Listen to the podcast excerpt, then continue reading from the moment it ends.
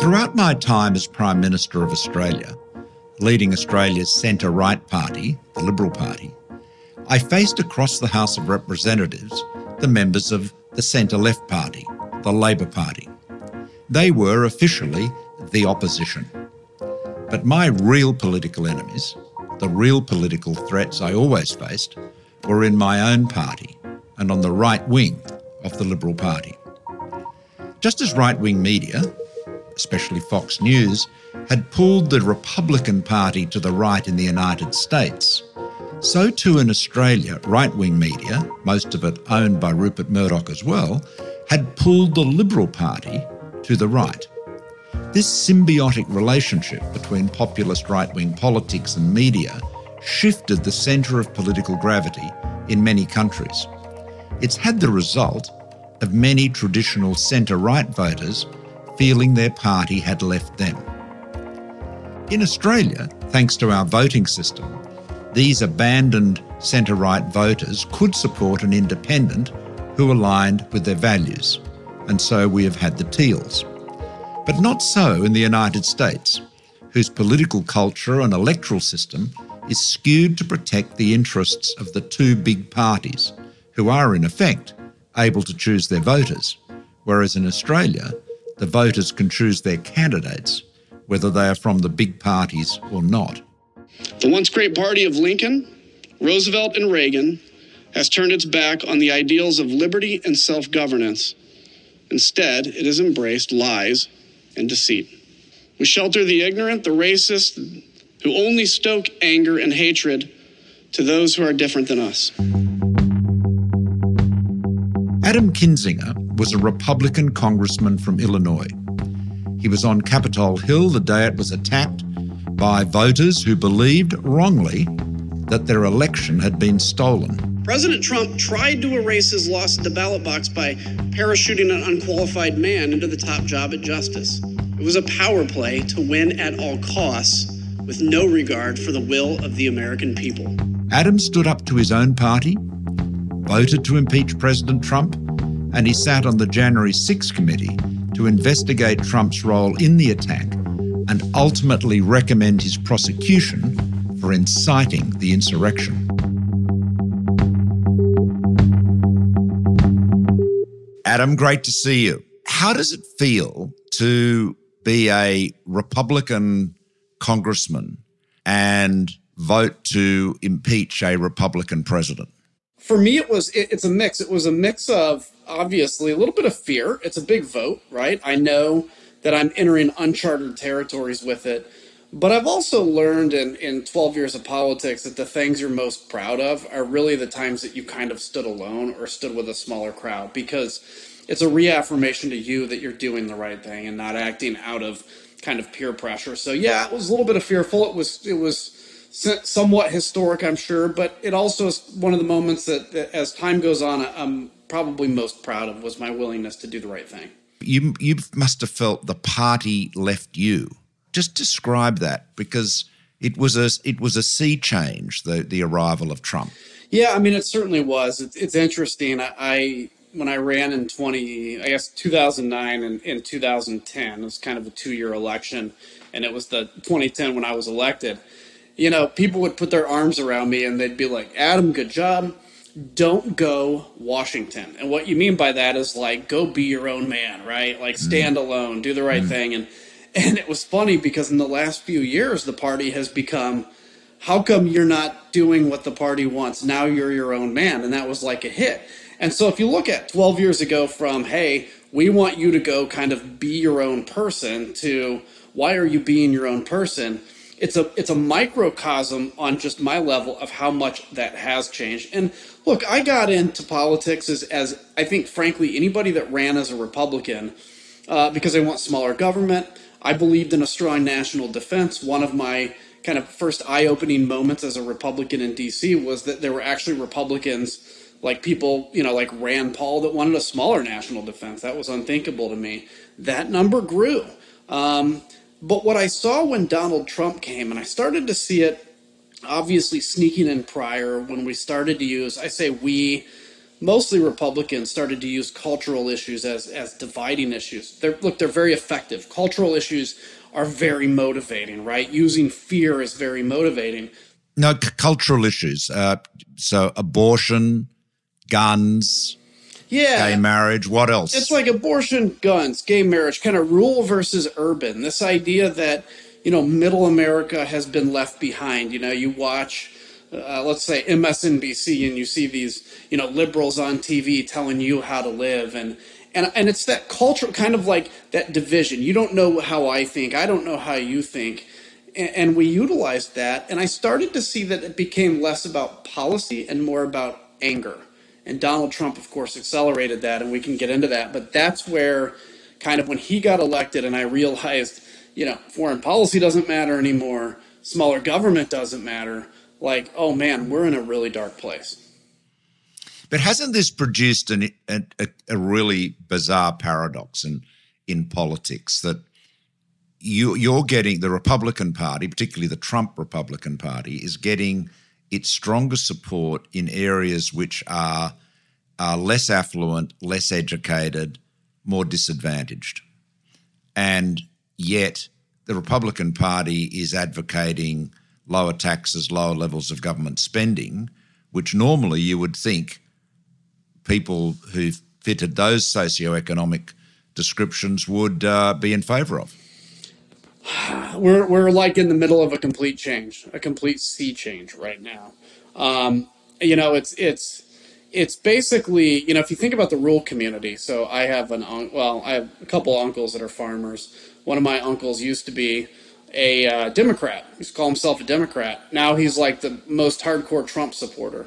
Um, and I think that's part of where that difference comes. You know, it's like, yeah, how is it that middle to lower class America is advocating what used to be kind of policies focused on wealthier Americans. Well, it's because it goes to show the power of those dividing cultural issues. Adam, I, I, I t- totally agree with you, and I, and I think the, the the the challenge that we face is in a fractured uh, social and political environment is ensuring that leaders try to bring the country their their countries together. But let's just just talk about anger. You mentioned anger was the was the big motivator to vote. So so when I first got into politics, you know, a long time ago, the we always used to talk about the hip pocket nerve. You know, that was the most sensitive nerve. Peace, people basically vote on voted on what was you know good for them and their family economically. Um, you know, enable them to get ahead and so forth. Or you know, as Clinton said once, you know, it's the economy, stupid.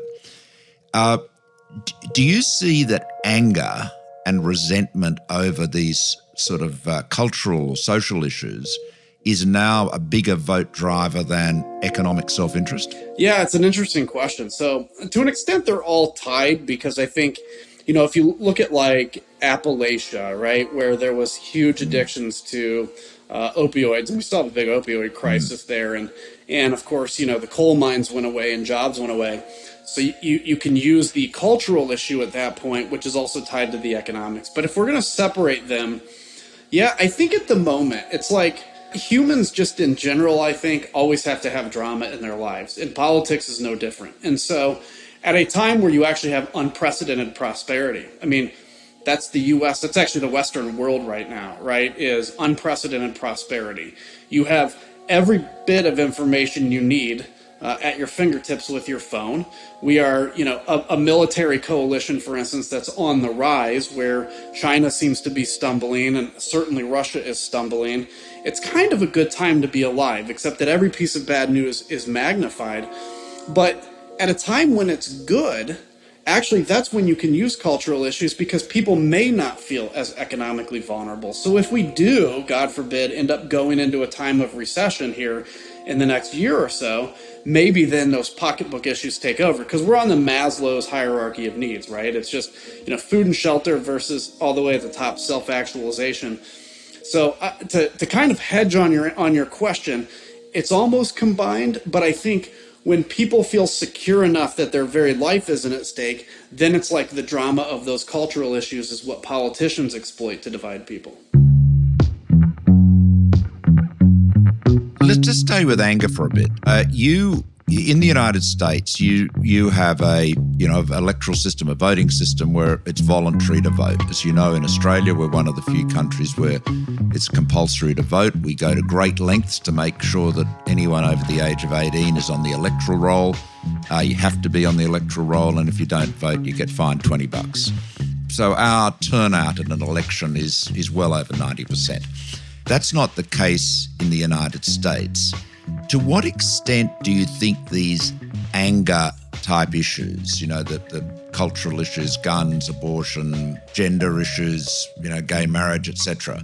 What to what extent do you think these issues are used to get out the vote, to fire up the base and make sure people get off the porch or the couch and actually go and vote? It's actually a really good question because, you know, you and I have talked offline about this issue and I was I, I, you know, I was kind of in the middle on the idea of mandatory voting or, or compulsory voting because mm. it's like, well, if somebody don't want to vote, they don't want to vote. But as you were just asking me that question, I start, I was thinking about it, and thankfully you asked it, which is, wait, if everybody has to vote, then all of a sudden you don't have this. You don't. Your the election isn't about this this need to turn out your base because everybody's turning out, and so it becomes at that moment, how do you get to the center? So I, yeah, I mean, I think, look with with literally just having been enlightened by your question on that, um, I, I definitely need to give it more thought. But I think if you have a situation in the United States where the vast majority of people go to the ballot box to vote, I can tell you at least when I've run elections, then my focus then would have changed to how do I get those 90% that are going to turn out to like me over the next guy? So you still may have some negative campaigning, but it's definitely not going to be, hey, I need to make people so angry that they definitely come and vote. And so I actually I think there's real merit to that. You know, look, Australia and the United States obviously have a lot in common. The UK, US, and Australia, and we kind of see our politics somewhat follow each other a little bit. We we certainly kind of feed off each other. But it seems to me, at least looking from the outside in, that Australia at least has done a little better job of avoiding the extremes than we have. And whether that's whether that's mandatory compulsory voting, whether that's maybe the Australian people are just less likely to, to extremism, or maybe it's just how your system's set up. I think we can all learn from each other, and I think that's an area where us as U.S. policymakers should look in and be like, you know, I, you guys have you guys have a little less of the extremes than we do. Maybe we can learn something from that. Yeah, well, look, one thing I I learned over the years is it's hard enough persuading your own citizens about your views as to how to run your own country, let alone telling other people how to run theirs. But the certainly from Australia, that's an unwise thing to do. Having said that, it is it, the compare and contrast is very is very valid. Look, we've got three things that we've had in our electoral system for you know a century or more. One is compulsory voting, as I described. The other one is what you call ranked choice voting. We've had that for 100 years. And so if there are four candidates on the ballot, you number them one through four. And as you know, you know, the candidate, if no one gets 50% plus one on their first preferences, then you eliminate the last person and distribute their preferences until, you know, somebody has 50% plus or more than 50%. And that also brings people to the center.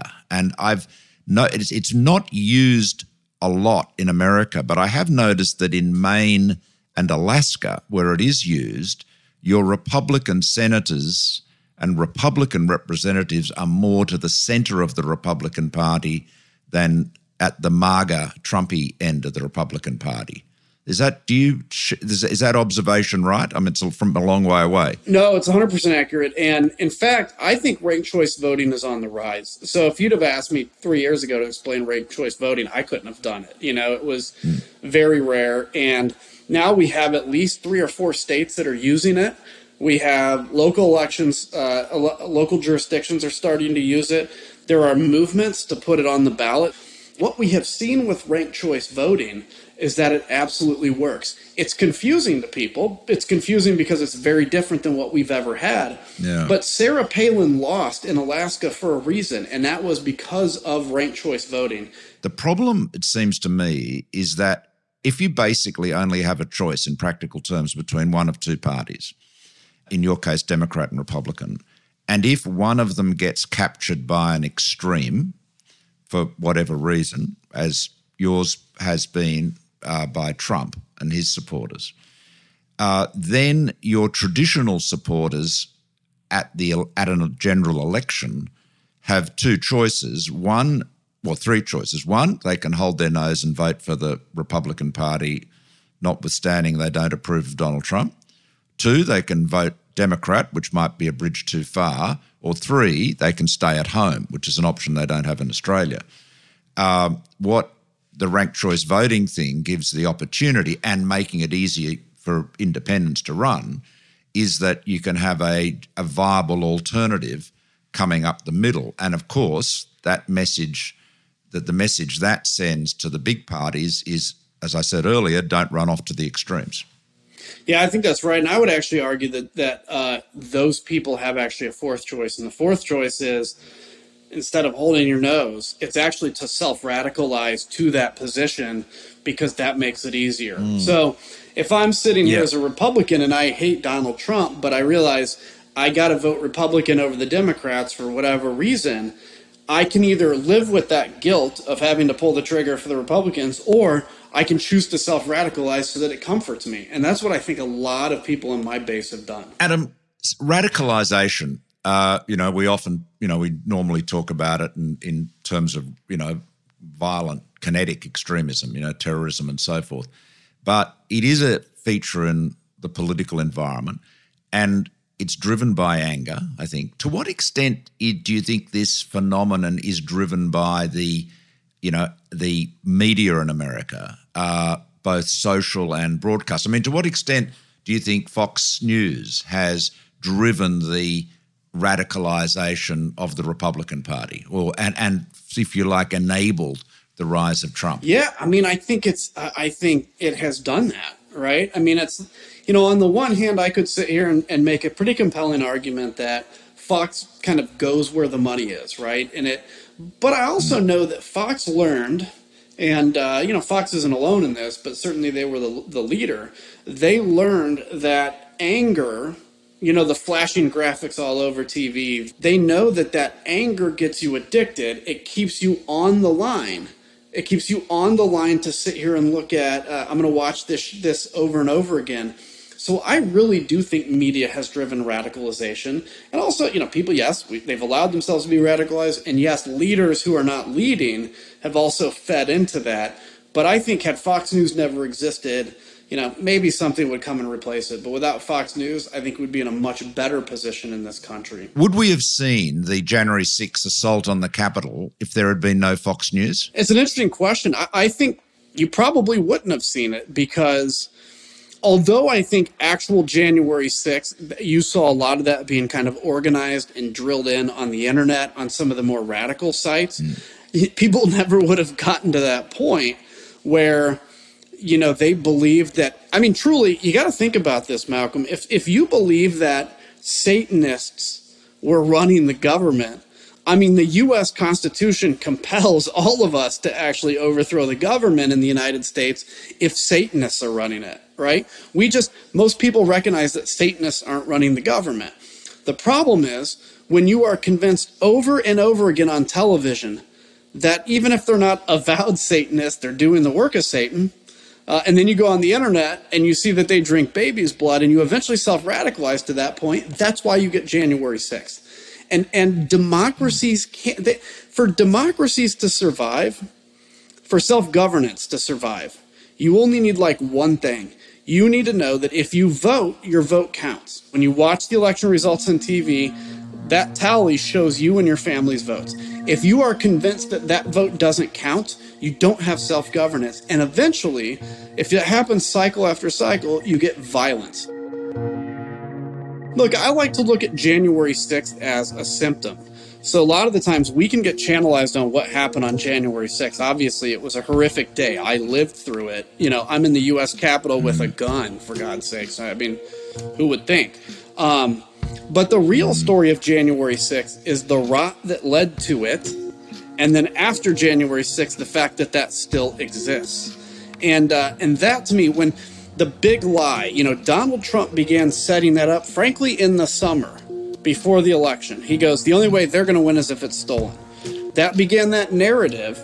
And then on election night, he broke all precedent and came out and said, frankly, this election was stolen from us, election night. Uh, that's when I had my heartbreak. I was never a Donald Trump fan, but that's when I had my heartbreak. Like, this is very dangerous. And so, yeah, that big lie that, that Joe Biden never won is is so detrimental to the future of this country and there's still a lot of people that blame by the way i think the vast majority of members of congress if not all of them know that that is not true but they're unwilling to lead and you know uh, as a leader yourself particularly as a prime minister that you had to sometimes yeah okay we we do what the what the australian people are asking of us and sometimes I have to ask of the Australian people, I have to lead, right? They need you to lead. And when it comes to leaders, whether you're in Congress, whether you're in the White House, if all we're doing is chasing this conspiracy theory and not leading people away from it, we are a dog chasing our own tail, and eventually you're going to get hit by traffic. Bottom line the most senior leadership of the Justice Department, from Attorney General Bill Barr to Jeff Rosen, his successor and his deputy Rich Donoghue, everyone except Jeff Clark, was telling President Trump the very same thing. The conspiracy theories were false. In short, he was willing to sacrifice our republic to prolong his presidency. Look, optimism. I, I think you and I are both glass half full guys. You've just had the midterm elections. Um, do you see that as a sign of a the American polity coming back to its senses? I mean, you know, is American politics coming back to the center? It's a great question. And, and I think it's good to be optimistic, but you don't want to be optimistic to the point where you're like, hey, my house is on fire, but at least I don't have to change the carpet, right? Like, where you just kind of like optimistic for optimism's sake, you know? And uh, so I do think that this last election cycle, it's like a vict- victory in a battle in a long war and so we can celebrate this right? This is a this is a moment. This is something that we won. Uh, or we can call it like we can compare it to dunkirk right? We're still in a really dark place but at least we, we were ba- basically able to withdraw to fight again. Mm. and so i look at this and say yes it is a repudiation of sort of republican trumpism. However you know we still got there are many of these candidates that are completely unacceptable that still got within two or three percent of winning these races. Mm. Donald Trump has had a really terrible rollout of his campaign, but he still has 35 percent of the Republican Party that, without question, would support him.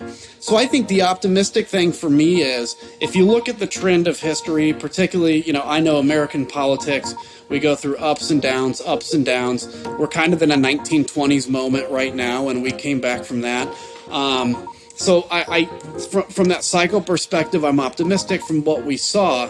But this is no time for us, and I include you in this because you you have a passion for democracy. It's not the time for any of us to rest because this is the time where you may be you may be laid a good punch in the boxing match, but you've got to come back with a couple more hooks to knock him down, or else he's just going to stumble and recover. And that's kind of the moment we're at.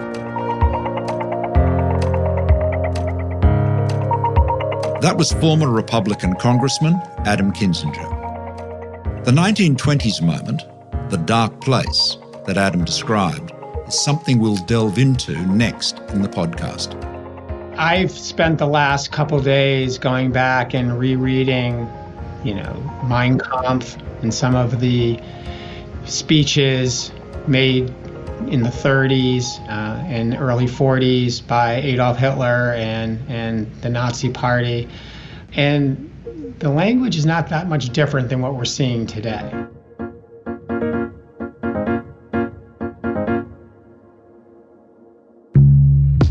The podcast was written and produced by myself and Lisa Main. Music was composed by Helena Chaika.